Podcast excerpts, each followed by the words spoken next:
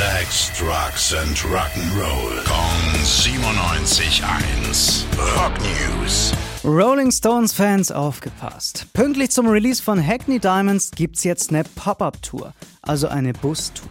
Das heißt, es fährt ein Rolling Stones gebrandeter Bus quer durch Deutschland. Zwar ohne die Stones, dafür aber mit Merch und mit dem neuen Album. Morgen kommt er dann nach Nürnberg zur Meistersingerhalle und da drin könnt ihr dann das neue Album exklusiv in Dolby Atmos hören, einen Drink genießen oder euch im exklusiven Pop-Up-Shop Merch besorgen. Und zusätzlich gibt's dann auch noch einzigartige Giveaways. Rock News. Sex, Drugs and Rock'n'Roll. Kong 97.1. Frankens Classic Rocksender.